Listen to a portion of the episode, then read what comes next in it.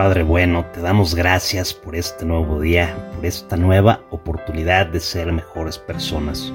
Te pedimos que nos ilumines y nos ayudes para que tu Santo Espíritu sea el que mueva nuestras acciones hacia la perfección que tú nos pides. Amén. Muy buenos días, amada hermana y amado hermano. Te saludo con muchísima alegría nuevamente por estar compartiendo contigo el Evangelio de nuestro Señor Jesucristo. Espero que estés muy bien, que la paz del Señor reine en tu corazón, en este día y durante toda tu vida. Del Santo Evangelio según San Lucas. En aquel tiempo Jesús dijo a sus discípulos, no es posible evitar que existan ocasiones de pecado, pero hay de aquel que los provoca.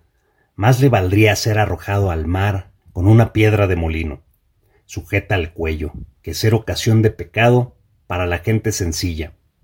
Tengan pues cuidado. Si tu hermano te ofende, trata de corregirlo, y si se arrepiente, perdónalo. Y si te ofende siete veces al día, y siete veces viene a ti para decirte que se arrepiente, perdónalo. Los apóstoles dijeron entonces al Señor, aumentanos la fe. El Señor les contestó si tuvieran fe, aunque fuera tan pequeña como una semilla de mostaza, podrían decirle a ese árbol frondoso, arráncate de raíz y plántate en el mar, y los obedecería. Palabra del Señor, gloria a ti, Señor Jesús. No es posible evitar las ocasiones de pecado, pero hay de aquel que las provoca. Hermana y hermano, nos hemos puesto a reflexionar las veces en las que hemos sido ocasión de pecado para otros. Hay cosas sencillas en las que podemos evitar caer.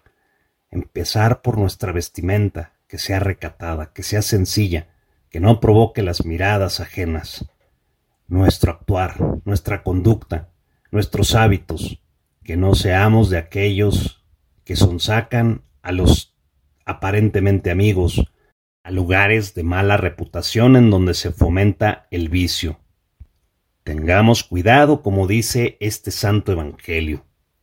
También el Señor nos habla de la corrección fraterna y del perdón.